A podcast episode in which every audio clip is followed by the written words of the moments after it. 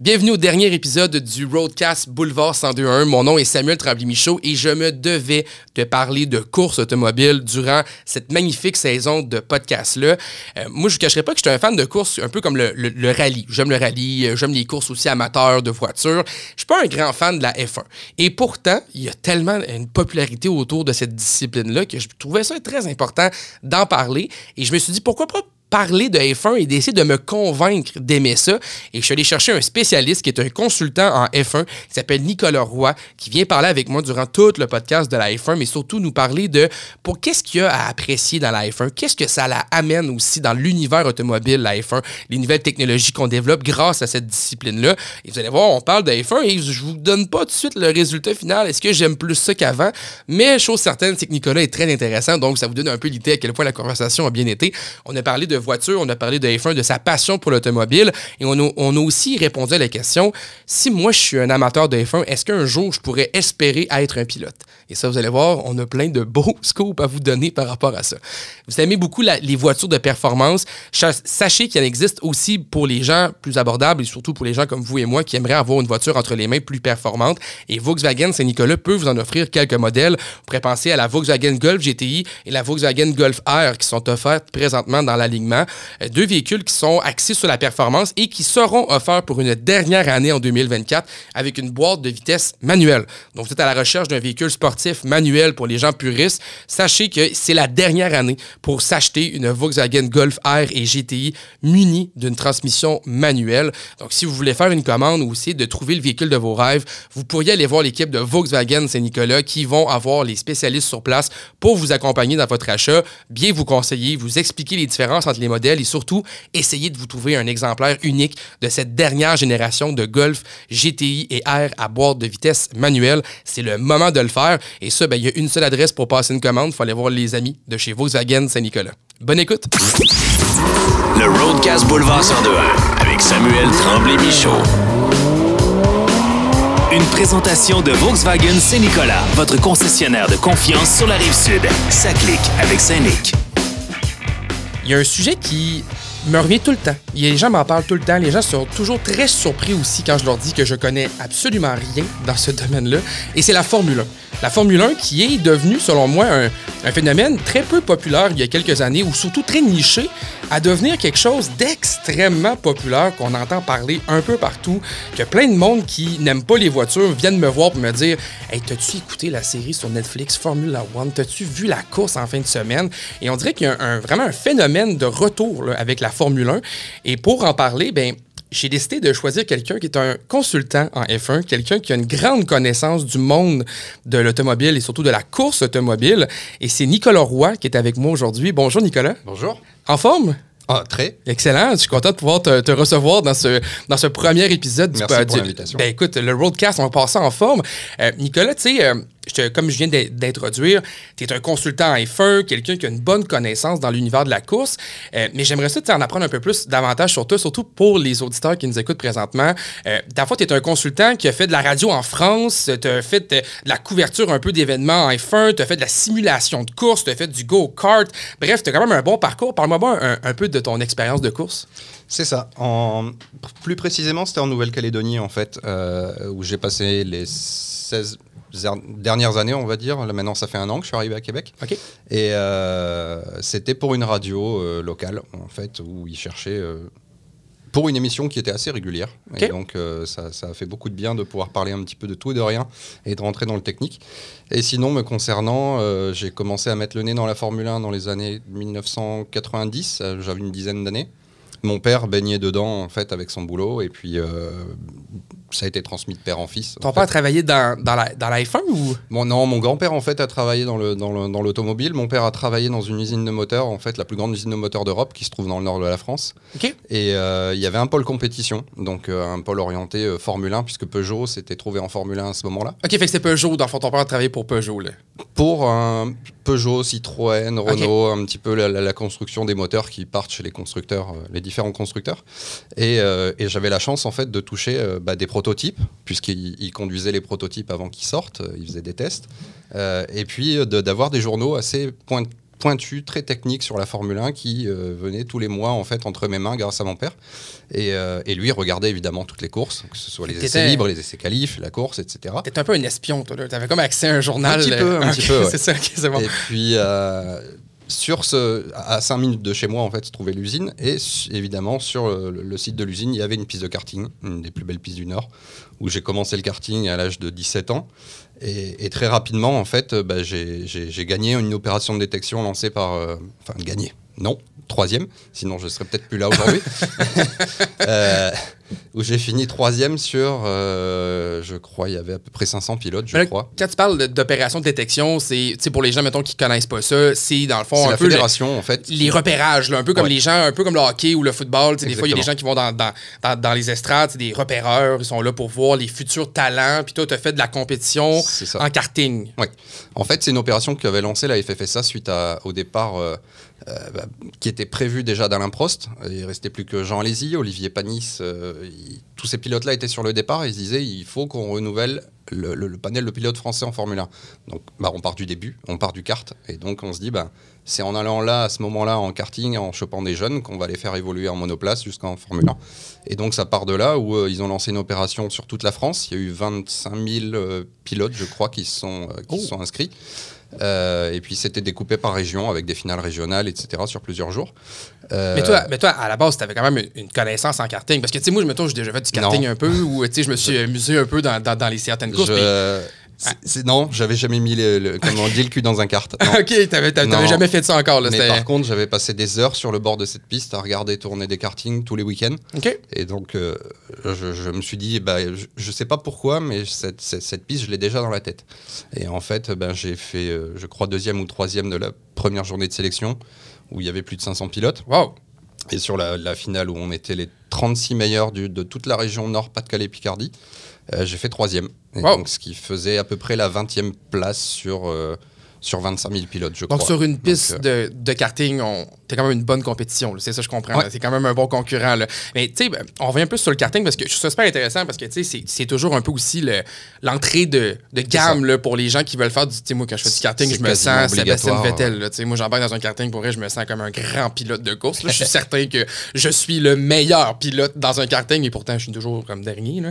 Mais non, c'est pas vrai, je suis pas super, mais je suis pesant, je suis lourd. Je pense que le poids a vraiment rapport avec le karting. Oh, je oui. pense qu'il y a quand même un, un élément ouais, avec ça. Ouais, ouais. Euh, mais tu sais, parle-moi un peu du karting justement parce que tu sais, c'est un, un phénomène qui est plus accessible à mes yeux pour plusieurs amateurs de voitures qui se disent crème, peut-être que moi, je pourrais un jour faire ça. Tu sais, tout ce que tu as fait comme, comme pré-qualification, puis toutes les espèces de recrutements que tu as pu vivre. C'est-tu quelque chose qui est assez accessible quand même de faire de la course de karting? Ou...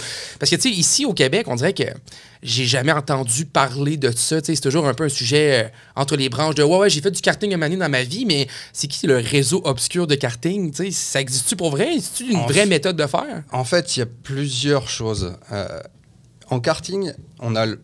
Ce qu'on connaît tous, en fait, sur les pistes en location, avec des kartings quatre temps, oui.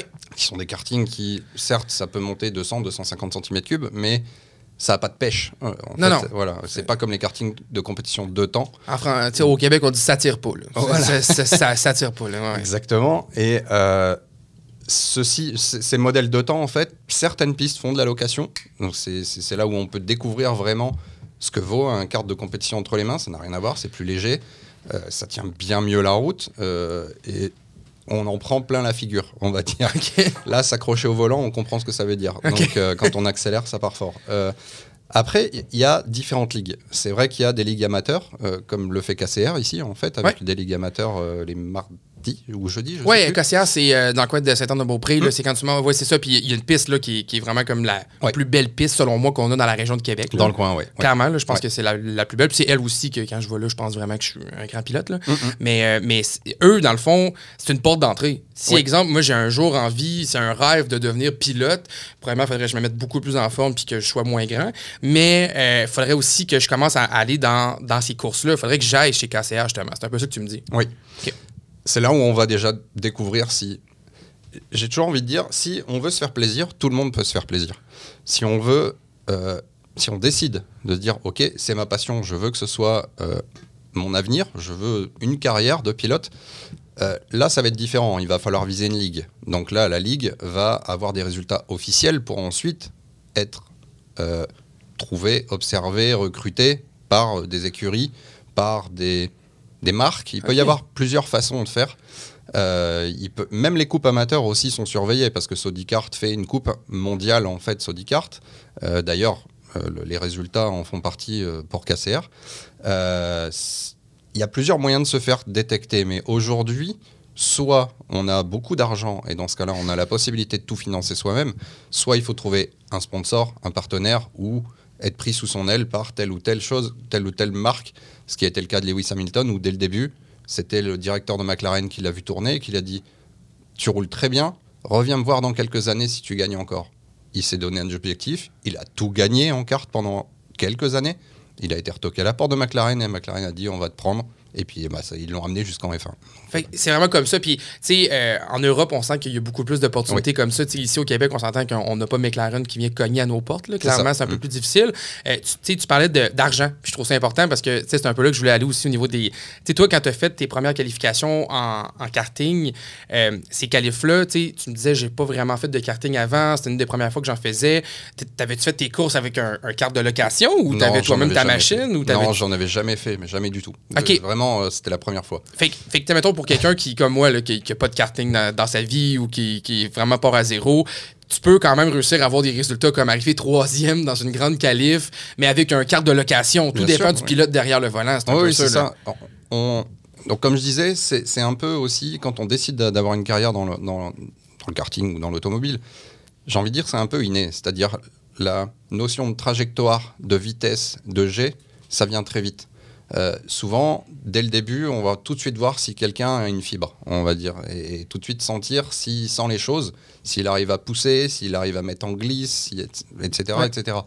Et on peut vite après travailler sur les détails et, et peaufiner le pilotage et aller très vite de, et gagner les dixièmes à chaque virage, en fait.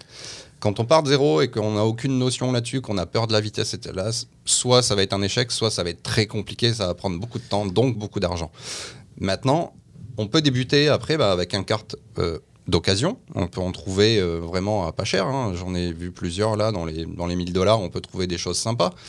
Après, ça monte très vite. sept, huit, neuf, dix, quinze, vingt. Okay. Si on passe sur des shifters à boîte six vitesses qui vont très très vite, euh, ça monte très très haut. Et le prix ensuite d'une saison est exponentielle entre le matériel, les pneus, l'équipement. C'est là qu'on peut avoir et cetera le problème d'argent, tu sais, ou la ligne si t'as pas le sponsor ou si t'as pas les moyens financiers de le faire. C'est là. Fait que, dans le fond, ce que je... je Si je résume quand même, les gens qui vont aller mon- qui vont monter les échelons, tu sais, il y a l'histoire de Lewis Hamilton qui on, on, on la connaît cette belle histoire là, tu sais, mm. c'est un peu euh, une fierté pour l'Angleterre en entier là, tu sais, je pense mm-hmm. que tout le monde est très fier de ça, euh, mais c'est des histoires plutôt rares. Ce qu'on entend souvent, Exactement. c'est plus la, la la personne vient d'une famille qui était bien nantie ou qui a eu la chance d'avoir un, un, beaucoup d'argent pour oui. pousser là-dedans. Fait que là je, je vois dans une affirmation qui est peut-être pas vraie là, mais on peut-tu dire que les pilotes qui sont présentement derrière des voitures de F un, parce que là, j'extrapole que le karting, c'est la porte d'entrée, donc on s'en va ensuite à la F un.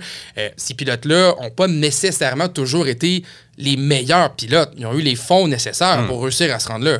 C'est, c'est toujours ce que je dis, et ça va faire grogner peut-être beaucoup de personnes passionnées, mais moi, je dis ce ne sont pas les meilleurs pilotes aujourd'hui du monde qui sont en Formule un. OK. Euh, c'est pour c'est ça quand même une grosse affirmation, ça, là, parce oui. que, tu sais, effectivement, il y, y a des gens, tu sais, je vois des, des gens porter des chandails, des casquettes, les gens sont vraiment attachés à leur pilote. Il bah, y a une image, il y, y a un caractère, il y a, y a chaque, chaque pilote, il y a quelques pilotes qui n'en ont pas, mais il euh, y a quelques... mais qui ont un caractère déjà et qui avaient les finances derrière, euh, que ce soit avec des sponsors ou avec papa, et, euh, ouais. et de ce fait-là, là, ça aide beaucoup. Il y a beau, j'ai eu l'occasion, moi, dans ma carrière, de croiser beaucoup, enfin, petite carrière, on va dire, beaucoup de pilotes extrêmement bons, mais avec des moyens qui étaient encore pires que les miens. Donc, je sais que c'était mort dans l'œuf, c'était terminé. Et c'est un peu ce qui s'est passé avec moi, puisque suite à l'opération de détection, euh, bah, mon père s'est fait taper sur les doigts parce qu'un de ses meilleurs amis était directeur du pôle compétition. Il est venu l'attraper par le col en lui disant « Mais c'est pas possible, pourquoi tu nous as pas dit que ton fils roulait comme ça ? On l'aurait lancé et pris en charge depuis longtemps. Ouais. » Le seul problème, c'est que c'était trop tard. Aujourd'hui, euh, là, ça s'est passé, j'avais dix-sept ans. Euh, à dix-sept ans, aujourd'hui, si on n'est pas presque en F deux ou en F un, c'est fini. La, la, la F deux, c'est les monoplaces. C'est, c'est là qu'on. On... C'est juste avant la F un. C'est juste ouais, avant. Ouais. C'est comme l'espèce d'entre-deux qu'on va avoir. Après, il le... y a les autres, F trois, Formule Renault, qui sont des monopla- monoplaces aussi. On va dire qu'on euh, on part échelon par échelon. On ne fait pas deux ou trois échelons. Il y en a qui l'ont fait. Ouais. Verstappen l'a fait aussi. Euh, il y a quelques exceptions. Mais Verstappen, même si c'est euh, quelqu'un avec un caractère un peu particulier qui n'est pas forcément un que j'aime, euh, mais c'est un prodige, il faut le dire. Okay. Ouais. Puis lui, dans le fond, il, selon toi, c'est un pilote qui n'a pas juste le volet financier qui l'a poussé jusqu'à là, il y a aussi le côté talent derrière le volant. Là. Il y a le talent, oui, parce que dès son plus jeune âge, je pense qu'à peine, il commençait à courir, donc, euh, il réclamait le karting, son karting, son karting. Et donc, bah, son père, Joss Verstappen, était pilote de Formule un aussi. Ouais, c'est sûr que ça peut aider, ça. Moyens, ça, ça, voilà. ça peut aider. Ouais. Et tous ceux qui sont passionnés comme moi et qui ont suivi comme moi la F un à ma façon, euh, savent très bien comment il était Joss Verstappen. Et il l'a élevé à la dure. C'est-à-dire, s'il gagnait pas, Euh, il pouvait rentrer à pied à la maison. Okay. Donc, euh, voilà. Okay. Et, euh, et même parfois, quand il gagnait, s'il gagnait de la mauvaise façon parce qu'il avait fait des erreurs, il pouvait aussi rentrer à pied. Donc, Ouh. il a été élevé dans, une, dans un environnement où il dit c'est, je veux que tu gagnes, mais je veux que tu écrases tout le monde. C'est moins conseillé dans le guide d'éducation québécois sur de faire ça. C'est un petit peu moins. Euh, c'est moins. C'est, oh ouais, c'est, c'est moins, pas dans le mien non plus. Non, c'est ça. Hein, c'est moins référé un peu. Euh, mais c'est, c'est super intéressant. Puis, tu sais, quand tu me parles justement euh, de, de Max chez Red Bull, qui est de l'écurie Red Bull, qui est un peu la, la vedette présentement. Là, on le voit passer un peu partout dans les médias sociaux. Même moi, qui n'ai pas un grand connaisseur de F un, tu sais, je, je le vois passer beaucoup. Euh, tu me disais que lui, il a fait quand même les échelons. Enfin, il a quand même passé en monoplace ensuite, puis il a réussi à faire ces échelons-là. Mais, tu sais, entre le volet de passer du karting au monoplace, si le karting coûte déjà beaucoup de sous, mm. ça doit être impossible pour quelqu'un qui essaie de le financer par soi-même. Non, c'est de... impossible. C'est impossible. Là, ça prend des... Un... On parle de centaines de milliers de dollars, je ah, pense. Oui, oui, oui, un monsieur tout le monde. Déjà, même une carrière internationale en karting. Euh, Max Verstappen a été champion du monde de karting. Là, on parle de trois cents, quatre cents, mille dollars minimum. Okay. C'est, c'est-à-dire que si on veut viser le haut du tableau, il faut se donner les moyens. Aujourd'hui, c'est comme... Tout sport mécanique, c'est la course à l'armement. Donc, yeah. on a besoin d'avoir le meilleur matériel et d'avoir toujours les meilleures choses à sa, à sa portée. On va changer les pneus tout le temps, on va avoir la meilleure machine tout le temps qu'on va renouveler. Évidemment, on ne va pas la revendre l'année suivante, le prix qu'on l'a acheté, donc on va perdre de l'argent et ainsi de suite. Ah oui, c'est ça. Ouais. Mais en, en même temps, notre machine, tu sais, on... C'est, c'est réglementé. Chaque course a des réglementations. Oui. Les véhicules doivent respecter certains critères, certains paramètres très stricts. Là. Donc, au bout de la ligne, les, les voitures peuvent pas nécessairement non plus, euh, même si moi j'ai beaucoup d'argent, je peux pas nécessairement mettre, mettre un turbo dans mon véhicule non. quand c'est pas légal pour la course. T'sais. Donc, est-ce qu'au bout de la ligne, on parle d'argent pour acheter des places dans les courses ou d'acheter des, de l'équipement pour transporter en voyage, se payer des billets d'avion? Euh, c'est quoi qui coûte aussi cher que ça au bout de la ligne? Ça va être tout le matériel et tout le déplacement. Okay. Oui. Le... La course à l'armement, elle est obligatoire. Maintenant, le talent, évidemment, doit être là. Le karting, c'est pour ça qu'on dit toujours que c'est la porte d'entrée de la formule, euh, de, de, de, de, des autres sports mécaniques, oui. euh, automobiles, puisque les écarts sont très faibles et les machines sont très similaires. À part un moteur préparé, qui est dans les normes, mais qui a été préparé par une marque et en disant « là, il est à la limite de la réglementation parce qu'il est extrêmement performant en bas régime ». En haut régime, en reprise, il est et cetera. Au maximum, là, il est voilà. au maximum de sa compétence. Là. C'est la seule chose qu'on peut faire. Le reste, c'est le réglage du châssis et le talent du pilote.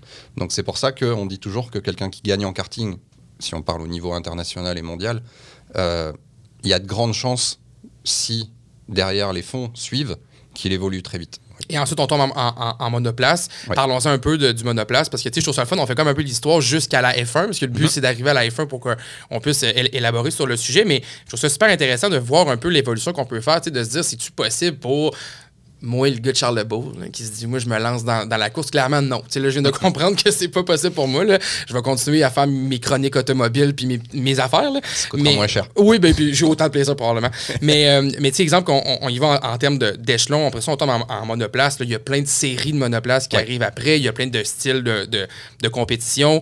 Euh, y a-t-il une ligne? Est-ce que, mettons, les pilotes qui sont en, à la F un présentement, est-ce qu'ils ont tous fait un peu la même ligne? Exemple, non. je sais pas, ils ont pris le segment un. Puis... Il y a eu beaucoup d'évolutions ces dernières années. Euh, ces dix dernières années, il y a eu un peu une révolution là-dedans parce que c'était, c'était compliqué. Et donc, la F F S A la, et la F I A aussi a, a travaillé là-dessus pour dire on doit rendre plus abordable l'accès euh, au karting, au sport auto, rendre les choses plus claires, plus faciles et descendre les budgets le plus possible. Donc, la ligne, on va dire maintenant très simple à comprendre. Ils ont simplifier les noms, F un, F deux, F trois, F quatre, Formule Renault et un petit peu aussi. Bon, on peut Formule très Renault, bien avoir fait ça. Qui n'a pas voulu suivre la ligne, là, mais voilà. Okay, c'est bon. Formule sinon, Renault, ça reste un très bon point d'entrée parce que ce sont des voitures qui n'ont pas d'électronique. J'ai eu la chance de faire une trentaine de tours avec une Formule Renault Monza qui est la plus puissante des Formules Renault. Il y a aussi différentes catégories de Formule Renault. Et euh, avant et que tu ailles plus loin, comment c'est? C'était-tu le fun? T'as-tu aimé ça conduire ah, ce, ce véhicule-là? C'était magique. Ah ouais? C'était magique parce que il y a vraiment zéro électronique. On n'a pas d'A B S, on n'a pas d'antipatinage, on n'a pas de palette au volant, on a un petit levier séquentiel qui est collé au genou à droite parce que bah, il y a pas de place là, on a à peine la place ouais, non, pour ça. Rentrer les jambes.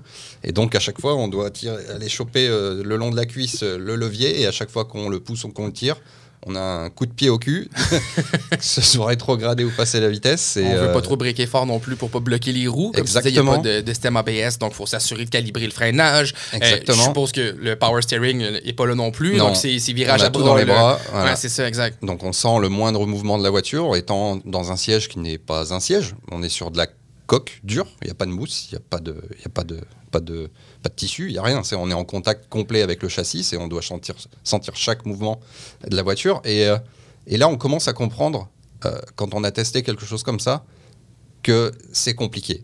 Euh, on a la voiture de Monsieur Tout-le-Monde aujourd'hui, parfois, si on a des, euh, la chance de, choisir, de, de conduire une Porsche, euh, ouais. une, une Corvette, quelque chose de sympa, déjà sportif. Il y a beaucoup d'électronique. Ouais, on peut même oui. rapetisser nos attentes. On peut parler d'une Golf G T I chez Par Volkswagen, exemple. qui ouais, est une ouais, petite ouais. voiture, ou euh, la Civic Si chez Honda, qui est des, c'est des voitures de, de, de performance, mais tellement calibrées aussi pour notre confort en, en, au, au quotidien. C'est, c'est, c'est un peu le, le parfait entre-deux. Tu as le côté sportif qui est là, mais on est capable de conduire puis de sentir aussi d'une journée plus tranquille qu'on n'est pas ouais. couché à terre dans une voiture de course, justement. Là, en monoplace, on apprend très vite le transfert de masse, le freinage dégressif. C'est-à-dire que pour freiner fort, il ne faut pas appuyer de plus en plus sur le frein. Il faut relâcher le frein de plus en plus.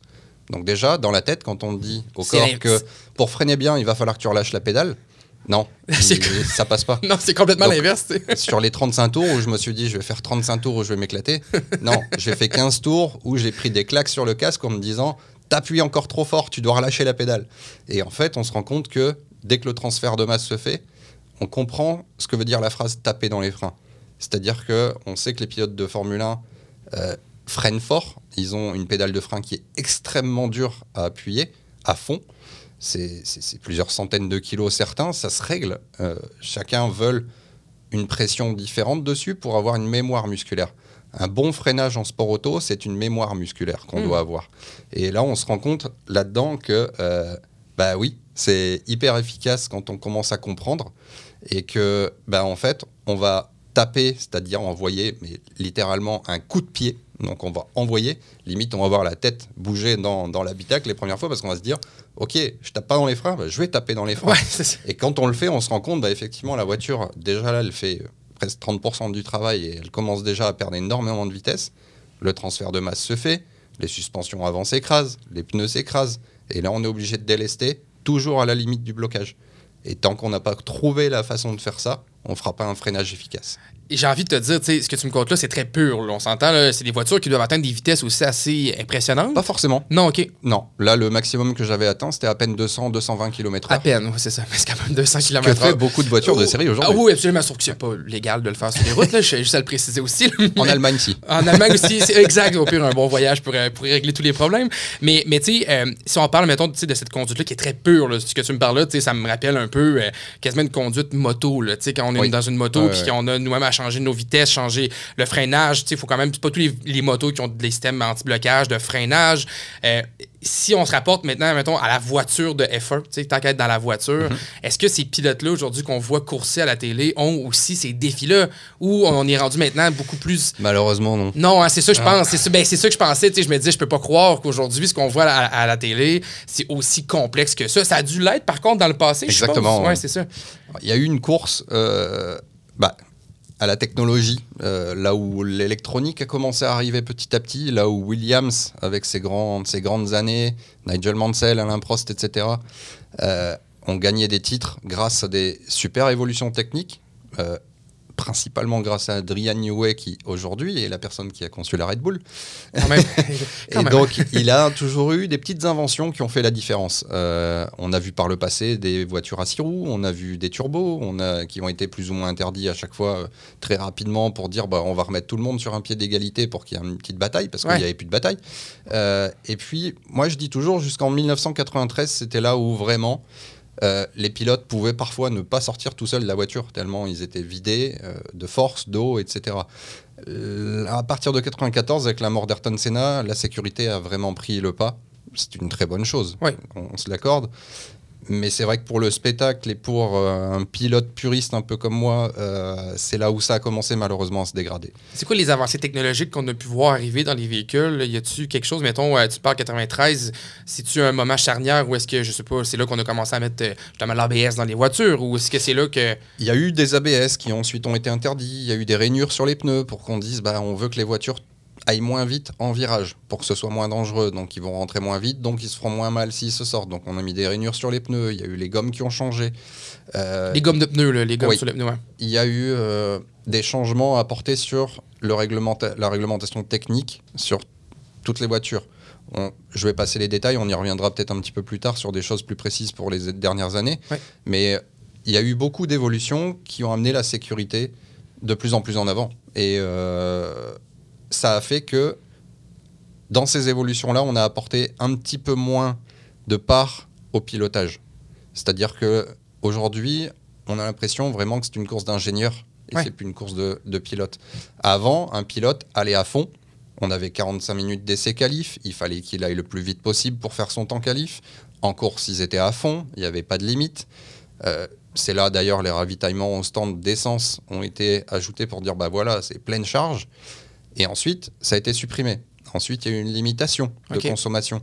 Ensuite, on, les pneus, on sait qu'ils ne tiennent plus. Donc, ils sont obligés d'être à l'économie des pneus. Donc, aujourd'hui, il n'y a plus, depuis déjà plusieurs années, il n'y a plus aucune course de Formule un où le pilote dit « je suis à fond depuis le premier tour ». Ça n'existe pas. Mais vois-tu, c'est tellement intéressant ce que tu viens de dire là par rapport à, au style de course. Parce que, tu sais, on... on, on dans mon groupe social, les gens m'associent beaucoup à l'automobile. C'est quelque chose que je fais. Je, je, je fais du journalisme, puis j'aime ça. J'aime beaucoup l'automobile.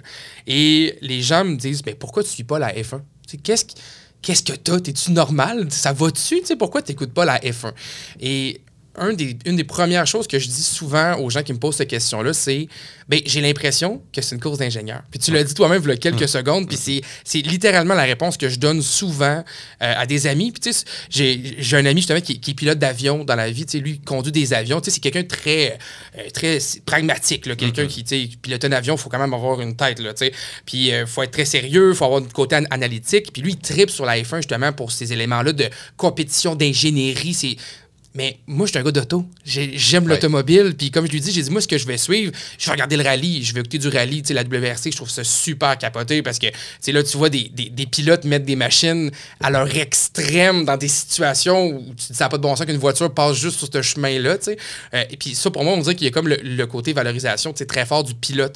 Mais à, à la F un, aujourd'hui, j'ai comme de la misère mm. à comprendre. Il est où là-dedans le grand pilotage? Il est où là-dedans l'attrait pour un, un fan de voiture comme moi? J'ai rarement rencontré des personnes qui aimaient autant le W R C que la Formule un. Il y a souvent deux écoles, parce que moi, j'aime pas du tout le rallye. OK, c'est vrai.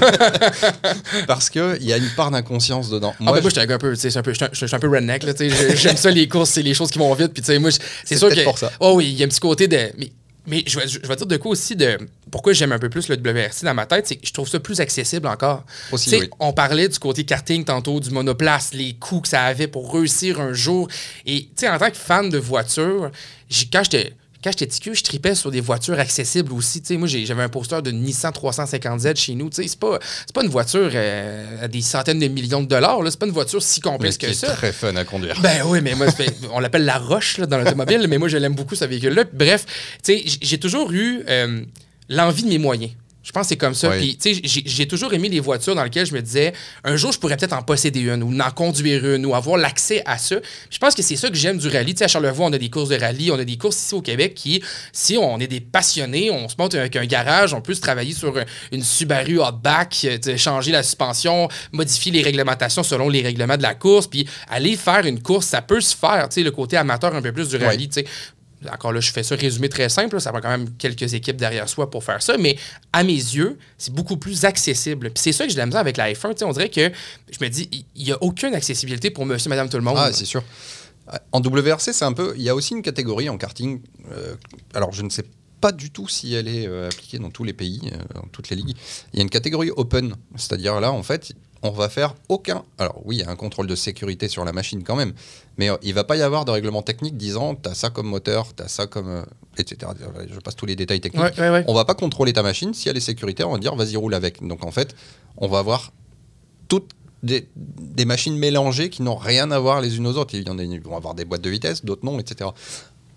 En rallye, c'est un peu pareil. Il y a aussi des catégories open comme ça où on peut ouais. se faire plaisir avec sa propre machine qu'on a bidouillée. Donc, euh... moi, j'adore ça, voir ça. Moi, c'est, c'est, moi, c'est, est, c'est, c'est ce que je regarde. Fond, oui. Moi, j'ai, j'ai, j'ai un autre ami en tête là, qui, justement, c'est un, c'est un tripeux de conduite qui, selon moi, a les talents de, de devenir un pilote. T'sais, lui, mettons, j'ai fait du karting avec, puis je finissais trois quatre secondes en arrière. Là, mm-hmm. c'est, c'est, c'est long, trois quatre secondes dans le monde de la course. Oh, c'est oui. terriblement long. Là, puis, bien sûr, là, je mettais ça sur le faute de mon poids. Là, mais mais, mais il n'y a pas juste ça. Clairement, il y a un talent derrière le volant. Puis, tu sais, justement, c'est quelqu'un qui a envie de ses moyens, donc fait du rallye. Tu sais, il en fait un peu, essaye un peu d'en faire. Puis c'est pour ça que j'ai, j'ai un certain... Euh un certain respect envers cette discipline-là. Puis c'est pour ça que je suis content qu'on se parle aujourd'hui de la F un, parce que j'ai envie de voir un peu sur un passionné, un consultant comme toi qui connaît ça, la F un. J'ai envie que tu me dises comment je fais, moi, pour un gars qui tripe auto comme moi, de réussir à enlever le côté ingénierie, mais de voir le côté pilote, conduite. C'est ça qui m'intéresse mmh. au bout de la ligne. T'sais, moi, le côté voiture, la voiture m'impressionne par toute son ingénierie, justement. Déjà là, ils m'ont eu. T'sais, la voiture, elle est impressionnante. Mmh. Après ça, comment je fais pour mat- m'intéresser au pilotage derrière ça? En fait, c'est comme une série télé. Hein. C'est, quand on commence à regarder et qu'on a tous les éléments au début, on sait très vite si elle va nous plaire ou pas et si on va continuer les saisons suivantes. C'est un peu la même chose. C'est-à-dire la méconnaissance fait qu'on n'a pas tous les éléments et donc on va se dire « je comprends pas ce qui se passe, je comprends pas ce que j'ai vu, je sais pas pourquoi c'est toujours le même qui gagne ou la même écurie ouais. qui gagne, et cetera et cetera » euh, Une fois qu'on arrive à rentrer dedans, mais là, ça reste compliqué parce que oui, il y a euh, selon... telle ou telle chaîne de télé où on va regarder la Formule un, il va y avoir des commentateurs qui vont être plus ou moins pointus dessus. Si on ne se renseigne pas sur Internet, si on n'essaye pas de suivre tous les essais libres, essais qualifs, toutes les émissions annexes, et cetera, on n'arrivera pas à avoir assez d'éléments pour aimer assez. Et c'est pour ça que Netflix, en arrivant avec sa série Formula oui. un, a beaucoup aidé le grand public à comprendre. Alors, ça reste très orienté personne, ragot, petit monde autour de la F un, c'est pas vraiment technique poussée. Mais parlons-en justement de, de Formula one, oui. euh, qui est une série justement sur Netflix qui a fait le tour. Là, honnêtement, c'est quelque chose qui a été euh, vraiment, vraiment, vraiment populaire parce que, comme je disais en introduction, il y a des gens qui me parlent de la F un qui font du skate dans la vie. Là. C'est des gens qui sont pas du tout dans l'univers automobile. Puis là, ils me parlent de la F un comme si c'est leur nouvelle passion parce qu'ils ont écouté la série sur Netflix. Je peux ouais. même pas imaginer la quantité de monde qui m'ont dit... Il y en a eu beaucoup, oui. As-tu ouais. écouté la série sur Netflix? La quantité de monde qui m'ont dit ça, je pense que c'est, ouais. c'est, c'est interminable. Euh, pour répondre à la question, non, je l'ai pas écouté. Donc, euh, Je, okay. je, non, je, je l'ai pas écouté parce que ça n'a pas donné. Euh, je, je, tranche de vue personnelle, j'ai pas Netflix, fait que voilà, ça s'est fini là. là donc, mais, mais la série en tant que telle, ce que les gens m'ont, me comptent beaucoup, c'est justement ce côté-là, tu sais, de comprendre la complexité derrière la scène du pilotage, du, de, derrière la scène de la F un. Puis tu me disais il y a quelques minutes, euh, c'est important d'avoir quelques éléments en tête pour apprécier le spectacle. Est-ce que tu penses que cette série-là nous amène ces éléments-là? Est-ce que, est-ce que grâce à cette série-là, on est capable d'avoir une meilleure compréhension du show de la F un? Pas vraiment. Okay. En, en partie, oui, dans le sens où on va connaître un peu les pilotes, connaître ouais. un peu les directeurs d'écurie, qui sont des stars aussi, maintenant euh, devenus grâce à cette série. Et moi, je les connais tous depuis longtemps. Euh, entre guillemets, je les connais. Je les suis depuis longtemps, donc je connais leur caractère, je connais leur, leur parcours. Et, euh, et c'est intéressant de voir des choses que je ne voyais pas, même en essayant de fouiller tout ce que je pouvais. J'ai vu beaucoup de choses sur la série Netflix que je n'aurais pas pu voir. Donc c'est, ça m'a plu. Maintenant, oui, c'est tourné un petit peu à l'américaine et il y a quand même beaucoup de choses dedans où moi, je sais que des images que je vois sont fausses et des commentaires qui sont dits à l'instant T sur ce qu'on voit sont fausses. Ok. Sont faux, puisque c'est... Euh, Euh, comment dire, c'est américanisé, j'ai envie de dire, mais c'est voilà, c'est pour c'est, le spectacle, on s'entend, voilà, là, on, c'est, c'est, on a romancé. Ils amènent un show un petit voilà. peu euh, dans le but de bah, là en fait il se passe pas grand chose, il faut c'est un peu un creux, il faut qu'on complète quelque chose, il faut qu'on remplisse par quelque chose. Donc ils ont essayé de d'un petit peu euh, grossir des rivalités qui n'étaient pas vraiment là. Une petite histoire, une petite étincelle, il y en a tout le temps dans le sport auto. Chaque pilote se croit le meilleur du monde, donc en fait une étincelle peut vite J'imagine, vite exploser, euh, j'imagine que l'ego doit être euh, qui est surdimension, voilà. surdimensionné quand même. Et donc forcément, ils se sont servis de ça pour essayer bah, de, de romancer tout ça et de faire une série, comme une série télé euh, de, de, d'amour, et de dire, bah voilà, on verra les saisons suivantes si ça continue, si ça s'arrange, si ça empire, et cetera. Voilà, c'est... Ben, re- rentrons un peu plus d'abord, tu sais, tu me parlais des éléments, je reviens là-dessus, parce que là, la série Netflix, on n'a pas l'air de nous donner trop d'éléments pour comprendre la complexité de la course derrière ça. Tu peux-tu m'expliquer un peu qu'est-ce qu'il faudrait que je m'intéresse, mettons, pour moi, là, un gars qui a de la misère, là, j'ai de la misère à embarquer, ouais. là, tu sais, puis honnêtement, là, je veux... Mais un coup de pas, là, je vais faire mon bout de, de, de chemin parce que c'est pour ça que je te fais venir aujourd'hui dans le broadcast et pour justement qu'on puisse l'explorer ensemble un peu plus, l'univers de la F un. Puis tu sais, je te vois, tu as l'air d'un gars vraiment passionné de ça, puis ça m'intéresse maintenant d'a, d'aller plus loin dans ma connaissance. Mm-hmm. Qu'est-ce qu'il faut que je m'attarde maintenant pour m'intéresser comme il faut à la F un? C'est le technique. Okay. Donc, c'est-à-dire là, comprendre comment se passe une course et tous les éléments qu'il y a sur la voiture. Euh, comme je disais, aujourd'hui, maintenant, on n'a plus de course à fond. Ça n'existe plus. On est à l'économie des pièces, des pneus, d'essence et d'autres éléments techniques. Puisque... Fait, fait quand tu dis plus à fond, c'est-à-dire que là, les pilotes, on, on brise pas les machines. Le but, c'est pas de mettre les machines à un maximum, c'est ça. De, de, de pousser la voiture mmh. à son plein maximum. On essaie d'être plus économique. Si je pars du début, on va dire ça remonte à il y a à peu près trois quatre ans, où là, ils se sont dit, on va commencer à changer les choses, même un peu plus, je crois, au niveau déjà moteur. Okay. Donc, l'écologie étant... de plus en plus ce qu'on entend partout dans le monde, on se dit, OK, la F un doit devenir un peu plus écologique. Donc, on va mettre des moteurs un peu moins gourmands. On a des un virgule six litres aujourd'hui. On a deux systèmes de récupération d'énergie qui sont retransmises à souhait, en fait, et des systèmes de recharge de batterie dans les voitures, euh, ce qui fait qu'elles sont beaucoup alourdies. Donc, quand on alourdit une Formule un qui va très vite, bah forcément, tout s'use plus et tout demande plus euh, d'énergie, donc bah, vo- on économise. C'est les, c'est les voitures hybrides. Exactement, ni plus ni moins qu'une voiture hybride. Le, la F un est le meilleur laboratoire au monde pour les voitures de Monsieur Tout-le-Monde, ouais. avec lesquelles on roule. Mais les ça, c'est vrai. Là, c'est ça, comme ça qu'elles évoluent. Ouais. Ça, c'est vrai qu'on a vu beaucoup de, de, de, de legs de la F un aux voitures qu'on ouais. a aujourd'hui entre nos mains, tant au niveau de l'aérodynamisme. Mmh. Euh, je pense aussi que la F un utilise beaucoup de, de, d'essence synthétique. Euh, maintenant, l'essence synthétique de, de plus en plus, en plus écologique, oui. Puis je, puis je pense que le but, c'est de continuer à le développer beaucoup. Puis on ouais. a des manufacturiers automobiles, des constructeurs qui croient beaucoup encore ouais. à cette essence-là synthétique. On a Porsche qui en a parlé beaucoup également. Mazda aussi, qui est une, une compagnie peut-être un peu plus accessible, qui mmh. croit encore à cette espèce de, de, d'essence, ce carburant synthétique qui ne viendrait pas d'une, de, de, de fossile. Donc, on ouais. serait capable d'avec De, de, de diminuer beaucoup de notre impact environnemental. Aujourd'hui, on a, on a une, une essence, c'est, c'est la nouvelle norme étant E dix, c'est-à-dire éthanol dix pour cent. Okay. Euh, c'est aujourd'hui euh, ce qui est utilisé en Formule un et ce qui est encore en cours d'évolution et d'étude, euh, puisque Sébastien Vettel, qui a quitté la Formule un, euh, a acheté une Williams Renault euh, de la grande époque et roule aujourd'hui avec un carburant cent pour cent écologique. Donc, euh, il développe ça de son côté grâce à son argent, en fait, et se dit, eh ben, un jour, je veux pousser ça en F un et qu'il roule avec de l'écologique. C'est aussi en grande partie pour ça qu'il a quitté la Formule un. Il était complètement basculé dans l'écologie et il, ne, il n'était plus en accord avec ce qui se passait avec la F un. Les avions, les transports, les voyages, la, la, la, le show, et cetera. Ça ne collait plus à lui. Et, euh, et donc, c'est pour ça aussi que ça l'a poussé un petit peu euh, vers l'extérieur. Pour en revenir aux, aux données, de te- aux, aux, aux, aux éléments importants, ouais. aux éléments de la voiture. Ouais. Donc, il y a quelques années, le moteur a subi un grand changement.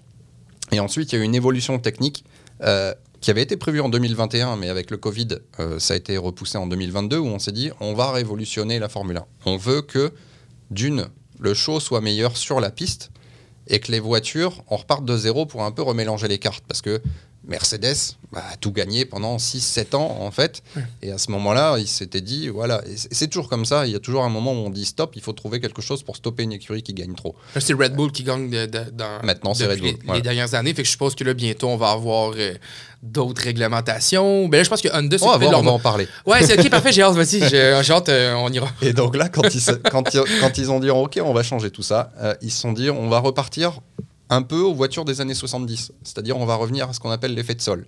Aujourd'hui, les F un avaient de l'appui aérodynamique, ce qui permet en fait d'écraser la voiture au sol pour passer très vite en courbe. Euh, ça, c'était purement de l'appui aérodynamique grâce à des ailerons, des ailettes, des flasques, des, des barge-boards, et cetera, un peu partout sur la voiture, qui créent de l'appui aérodynamique. Il euh, n'y avait plus cet effet de sol comme on voyait à l'époque. Euh, les voitures à l'arrière avec un gros diffuseur, diffuseur noir, on voit qu'il monte à l'écart derrière sous l'aileron, qui permet en fait de plaquer la voiture au sol par aspiration. Ce n'était plus, ce n'était plus comme ça depuis très longtemps en fait. Euh, depuis quatre-vingt-deux je crois. Okay. Euh, et donc ils se sont dit on va remettre ça. Pourquoi ? Parce que la traînée, c'est-à-dire l'air euh, que déplace une Formule un, la traînée d'air qu'elle laisse derrière, ouais. euh, génère hein, ce qu'on appelle un dirty air, donc un air sale. Pardon. Et donc cet air sale, aujourd'hui, les ingénieurs arrivaient à le travailler pour le rendre encore plus sale que ce qu'elle pouvait produire. C'est-à-dire qu'une voiture qui était à dix à vingt mètres derrière celle de devant perdait jusqu'à quarante pour cent d'appui aérodynamique à cause de ça. Donc comment on peut avoir de la bataille en course, sachant que quand on arrive derrière la voiture, on a tellement de perturbations aérodynamiques qui vont nous empêcher de se rapprocher et de créer un dépassement. On s'est dit, ça ne peut plus continuer comme ça. Mmh, donc, c'est là qu'ils se sont dit, ah, on va mettre le D R S. Donc, le D R S, c'est l'aileron arrière qui s'ouvre. Donc, c'est comme si... Mais c'est ça qu'on voit dans les courses, c'est quand on, on, on, voit, le, voilà. on voit le D R S, là, on le voit même à, à la télé, là, le D R S est ouvert, donc là, on, on peut l'ouvrir, puis on voit que les voitures accélèrent beaucoup plus vivement. Ça là. Délaisse de plusieurs centaines de kilos d'appui aérodynamique l'arrière de la voiture, c'est comme si on avait un bouton boost. Ben c'est, ben on le voit, puis c'est instantané, là, dès qu'on écoute les c'est courses ça. À la télé, on le voit, les voitures euh, vont vraiment plus vite voilà. d'un coup, là, c'est très rapide. Là. Évidemment, chaque écurie a euh, ses ingénieurs qui ont travaillé de façon différente, donc il y a des D R S qui sont plus ou moins efficaces. Aujourd'hui, ouais. celui de la Red Bull est extrêmement efficace. Mais c'est, mais là, revenons justement parce que tu sais, ça m'intéresse, là, j'ai envie qu'on, qu'on parle de Red Bull parce que son, c'est, c'est le joueur à abattre présentement, là, dans le sens que tu sais, c'est, c'est l'écurie gagnante. Juste finir un dernier ouais. petit mot sur le, l'effet de sol, en fait, qui a été vraiment la clé du changement ouais. en deux mille vingt-deux. C'est-à-dire qu'à partir de là, ils se sont dit, OK, on va remettre le fond plat à zéro et on veut que le fond de la voiture, en fait, revienne comme aux années soixante-dix, c'est-à-dire on veut que ce soit un phénomène d'aspiration, comme quand on passe l'aspirateur sur un tapis, ça colle, ouais. tout simplement. OK. Fait qu'on on, on, on fait plus l'espèce de traîner le, la, la salle à l'arrière. C'est-à-dire ouais. que si on fait un schéma, la voiture, quand elle fend l'air, avant cette réglementation-là, elle laissait énormément de perturbations derrière parce que le reste de l'air non exploité, on va dire, par la voiture, les ingénieurs arrivaient à créer des petites ailettes un peu partout pour derrière envoyer l'air un peu perturbe. N'importe comment, en qui perturbe ouais. la voiture à l'arrière, euh, mm-hmm. qui suit derrière. Donc, ce qui fait qu'ils se protègent, en fait, les ingénieurs protègent leurs pilotes des arrivées, des, des, des, ouais. des poursuivants derrière. Donc ça, ils se sont dit, OK, il faut qu'on arrive à arrêter tout ça. En mettant ce système d'effet de sol, en remettant au goût, au goût du jour, lorsque la voiture fend l'air, elle est plaquée au sol, elle est aspirée au sol, et le diffuseur à arrière, en fait, instantanément, l'air part quasiment à l'écart, on va dire, en l'air. Okay. Donc, c'est-à-dire une voiture qui se trouve dix mètres derrière, on est passé de quarante à quarante-cinq pour cent de perturbation à, je crois, si je ne dis pas de bêtises, cinq pour cent aujourd'hui. Ok, ok, ok. Fait que c'est-à-dire ça... que euh, c'est quasiment neutre. Et ça passe au-dessus de la voiture. Qui de toute façon, dans, dans la course en général, l'aspiration est quand même une technique de dépassement aussi. Oui. Quand on va suivre une voiture, c'est un peu comme les courses de vélo aussi. On voit ça dans, dans, dans les courses de vélo quand oui. euh, on a le leader en avant qui, lui, va avoir le vent, va devoir travailler avec les, les intempéries. C'est pour ça qu'on fait des pelotons justement en vélo là, pour être sûr de se coller puis que les, que, les, que les cyclistes à l'arrière aient moins de vent, soient moins fatigués. C'est un peu le même principe en automobile aussi. Mm. On, on pratique cette technique-là. Donc là, je, la dirty air que tu disais tantôt, clairement rendait ça impossible comme oui. technique de pilotage. Là. Mm-hmm. Donc là, on vient de le régler au moins cette année. Donc ça, donc voilà. Donc ça, ça c'est des. Mais tu sais, comme on vient de se dire, c'est, c'est des petites technicalités comme ça oui. qui font toute la différence. Mais tu sais, pour un néophyte comme moi qui oui, regarde la course, moi, je vois juste un espèce de bouton euh, qui, qui, qui affiche. Puis je sais pas trop qu'est-ce qu'on fait avec ça une fois que, que, que la voiture clique sur le bouton boost. Là, on, on, on perd un peu cette, cette, cette notion-là. Là. Et ça, c'est le point. Pardon. Le point majeur. Euh, Il y a d'autres petites évolutions qui sont arrivées tout autour de la voiture pour essayer d'accentuer tout ça et, et, et de dire, OK, on essaye de faire en sorte que tout le monde revienne le plus proche possible et tout le monde puisse se battre le plus facilement possible. Ouais. Il y a eu l'arrivée des jantes en dix-huit pouces, donc des pneus, on va dire des pneus taille basse, hein, on va dire, c'est comme quand euh, on tune notre voiture et puis qu'on met les pneus taille basse, on a moins de déformation de pneus. Pourquoi ? Parce qu'aujourd'hui, on est arrivé à un tel degré au niveau du travail des ingénieurs que le moindre millimètre est exploité et exploitable, dans le sens où une déformation de pneus va créer une perturbation aérodynamique, un dix-huit pouces pneu taille basse le fera moins, donc mmh. on va pouvoir travailler ça un peu plus. Euh, La F I A a imposé des petits déflecteurs qui viennent autour des roues, dans le but d'une, de diriger l'air différemment, puisque la bête noire de tous les ingénieurs en Formule un, c'est de contrôler l'air qui sort des pneus. Les pneus, ouais. c'est deux grosses boules noires qui sont là, l'air frappe dessus, il part n'importe où, donc il faut pouvoir le canaliser. Donc quand on a mis ces petits déflecteurs-là, on a dit « Ok, on peut l'exploiter ». Ensuite, ils ont interdit les jantes trouées, les écrous troués, parce qu'ils arrivaient à diriger l'air à l'intérieur.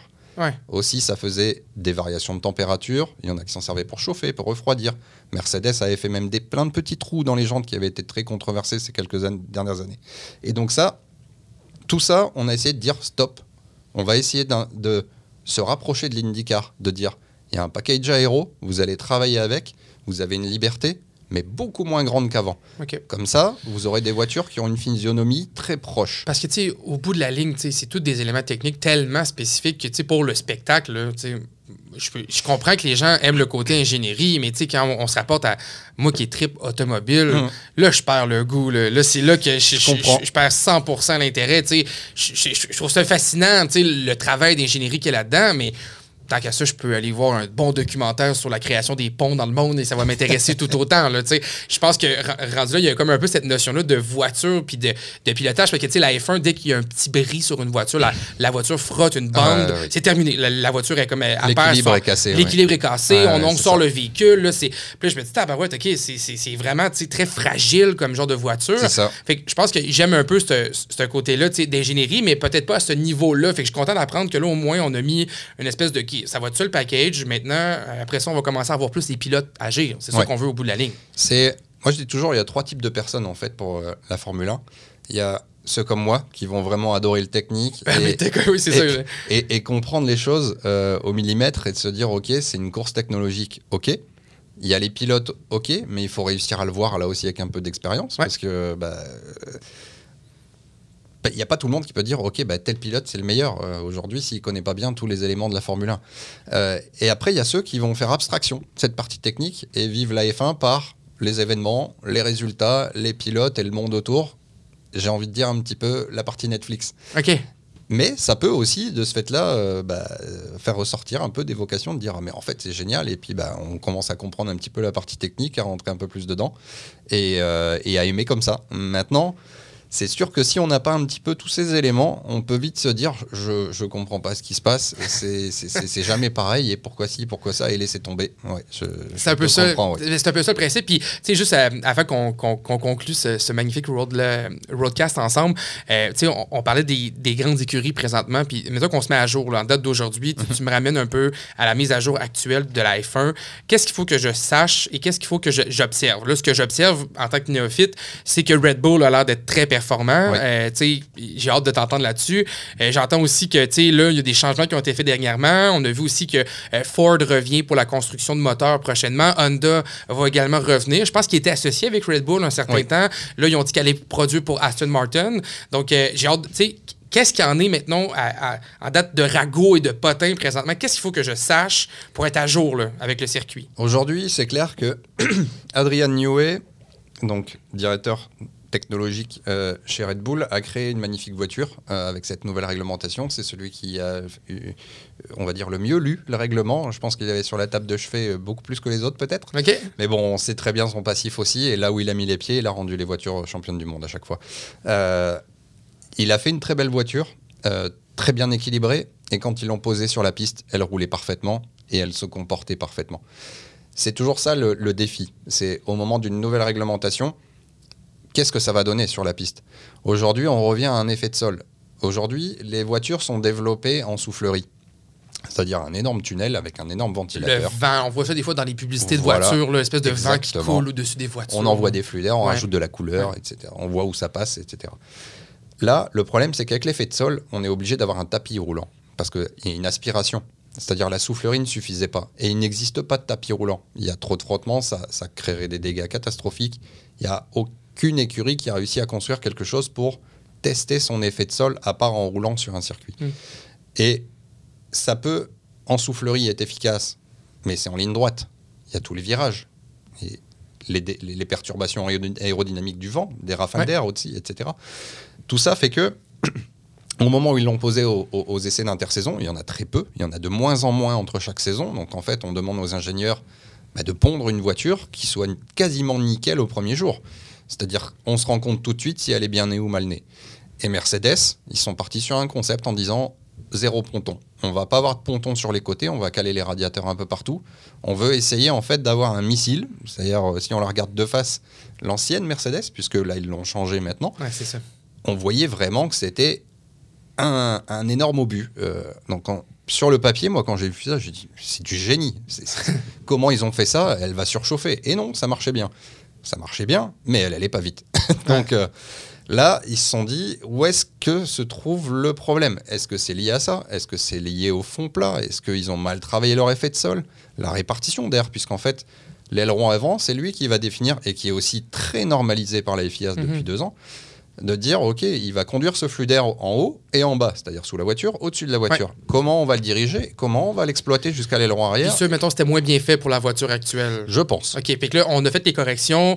Mercedes revient un peu plus à la compétition. On ne sait pas encore. On ne sait pas encore, mais c'est, c'est à venir. Là, Monaco que... reste à part. Donc, okay. on veut voir l'Espagne. Parce que Monaco, là... c'est une course qui est assez serrée, là, qu'on ne ah, peut pas... Oui. C'est très... Moi, c'est une course que je n'ai jamais trouvé vraiment intéressante à regarder. Là. Les voitures ne dépassent quasiment jamais. Elles ne puis... peuvent plus se dépasser. Ah, c'est ça, il y a eu quelques dépassements suicides, mais... Euh, ouais. C'était compliqué, c'est, sûr, c'est, c'est de plus en plus compliqué. On, outre Monaco qui s'en va maintenant, euh, on va pouvoir voir arriver ça. Fait à surveiller dans les prochains temps, c'est ouais. voir l'évolution de la voiture de Mercedes. Est-ce qu'elle va réussir à compétitionner la voiture Red Bull? C'est, ça. c'est pas mal les deux grosses écuries de l'heure à surveiller. Bah, y a Ferrari qui est un peu en dents de scie où on comprend pas trop si, euh, si c'est le circuit, si c'est la voiture, si c'est les réglages, si c'est les pilotes, parce que bah, les deux pilotes aussi euh, veulent...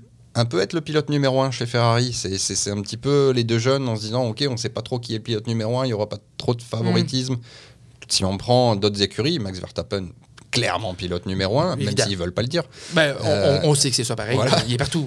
Mais il y a d'autres écuries où ça se bat encore un petit peu. Mais on voit clairement que là, maintenant, le pilote a un peu plus sa part. Okay. Max Verstappen, ok, est dans la meilleure voiture.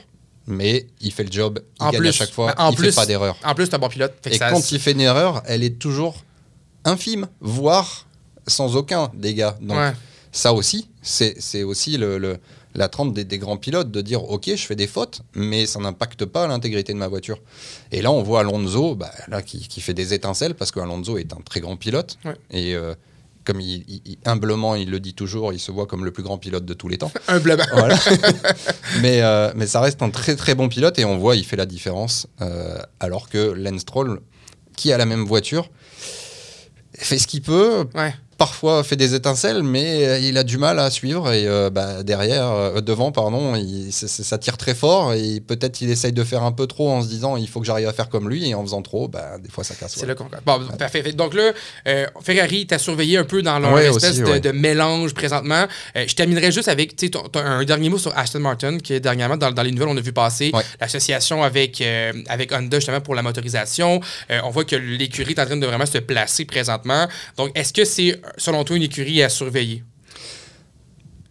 À voir. En, en, en deux mille vingt-six, c'est là où vous allez avoir euh, des nouveaux ouais. qui vont arriver. Euh, des contrats commencent à se signer. Euh, certains travaillent déjà dessus depuis longtemps. Euh, mais moi, je dis toujours que l'expérience sur la piste est toujours la meilleure. C'est, c'est bien beau d'arriver avec quelque chose qu'on a travaillé depuis longtemps. Euh, on, ce n'est pas une Formule un avec la technologie d'aujourd'hui et les ingénieurs techniques qui ont construit cette voiture. On dit toujours que c'est un package, c'est-à-dire on doit être complètement en harmonie entre le moteur et le châssis, puisque on construit la voiture autour du moteur. Ouais. C'est pas la voiture avec le moteur dedans qu'on adapte après. C'est pas comme ça que ça, mar- que ça marchera pour le niveau auquel on arrive aujourd'hui au niveau technologique. Donc euh, franchement, là-dessus, je pense pas qu'ils feront des étincelles dès le début. Euh, on le voit aujourd'hui avec Alpine, Renault, qui sont multiples champions du monde, qui avant n'avaient aucune, plus aucune concurrence quand ils sont partis, euh, n'arrivent absolument plus à revenir. Et pourtant, les moyens, ils les ont. Même s'il y a un budget cap aujourd'hui, que c'est très plafonné, euh, l'infrastructure est là. Ça ne prend pas en compte la construction d'une usine. C'est d'ailleurs pour ça qu'il y en a qui construisent leur usine et mmh. que je crois que c'est Alpha qui est en train de, de se faire une magnifique usine. Mais, euh, non, Aston, c'est Aston. Euh, ou l'une ou l'autre, je ne sais plus. Mais bref, une belle usine. Bref, voilà. Mais euh, aujourd'hui, on a besoin de toute façon d'avoir beaucoup de moyens à l'extérieur et beaucoup de personnes compétentes pour pouvoir correctement faire tout ça. Aussi, il faut une direction. Euh, Vasseur est arrivé chez Ferrari, et c- c- sa première action, ça a été de virer des personnes, parce qu'il s'est dit, on doit changer la dynamique aussi, et changer un petit peu la façon de voir les choses. La F un, aujourd'hui, n'a... Les, les, les personnes dedans qui se disent, voilà, on travaille comme avant, on a toujours fait comme ça, c'est, c'est, c'est le truc qu'on ne veut pas entendre. Et des personnes qui sont là depuis longtemps, des fois, ben, on a besoin de cent neuf, on a besoin de renouveau, on a besoin d'une nouvelle vision, puisque ce nouveau règlement amène, justement, la capacité de se dire, ok, j'ai une idée, on peut tester ça. Ça va prendre un petit peu de temps parce que euh, bah là, Red Bull a une grosse longueur d'avance par rapport aux autres et les autres derrière, par contre, sont très serrés. Euh, là, on voit que ça se bataille et que les points euh, euh, se, se vendent cher. Mais euh, forcément, à un moment ou à un autre, Red Bull ne sera plus autant devant. C'est... La loi de vie et mort, c'est toujours comme ça, à un moment, ça va mourir. Bien, écoute, c'est une merveilleuse manière de conclure ce Roadcast Boulevard. Merci, Nicolas Leroy, consultant F un, Merci euh, à toi. D'avoir été avec nous aujourd'hui. Tellement intéressant. Écoute, euh, ça me donne quasiment envie, là, honnêtement, de, de, de me mettre un peu plus là-dedans parce que je comprends le, maintenant le, le ratio ingénierie là-dedans qui est très important. Puis je pense qu'il faut avoir ces connaissances-là pour apprécier encore plus le spectacle. Mmh. Ça prend un minimum. Euh, super intéressant. Merci. Puis écoute, on espère pouvoir te réentendre euh, quelque part. Avec grand euh, plaisir. Parce que je, je sais que tu étais un consultant en radio en France, mais maintenant tu es au Québec. Donc, euh, si jamais je te réentends quelque part, ben, je vais savoir que ça va recommencer avec le Roadcast à Boulevard. C'est, c'est toujours un déjà à la ligne d'arrivée. T'en as pas eu assez? Dirige-toi sur l'application le B L V D point F M, Spotify, Apple Podcast et YouTube pour plus de contenu de podcast de Boulevard cent deux point un. Le Roadcast Boulevard cent deux point un vous a été présenté par Volkswagen Saint-Nicolas, votre concessionnaire de confiance sur la Rive-Sud. Ça clique avec Saint-Nic.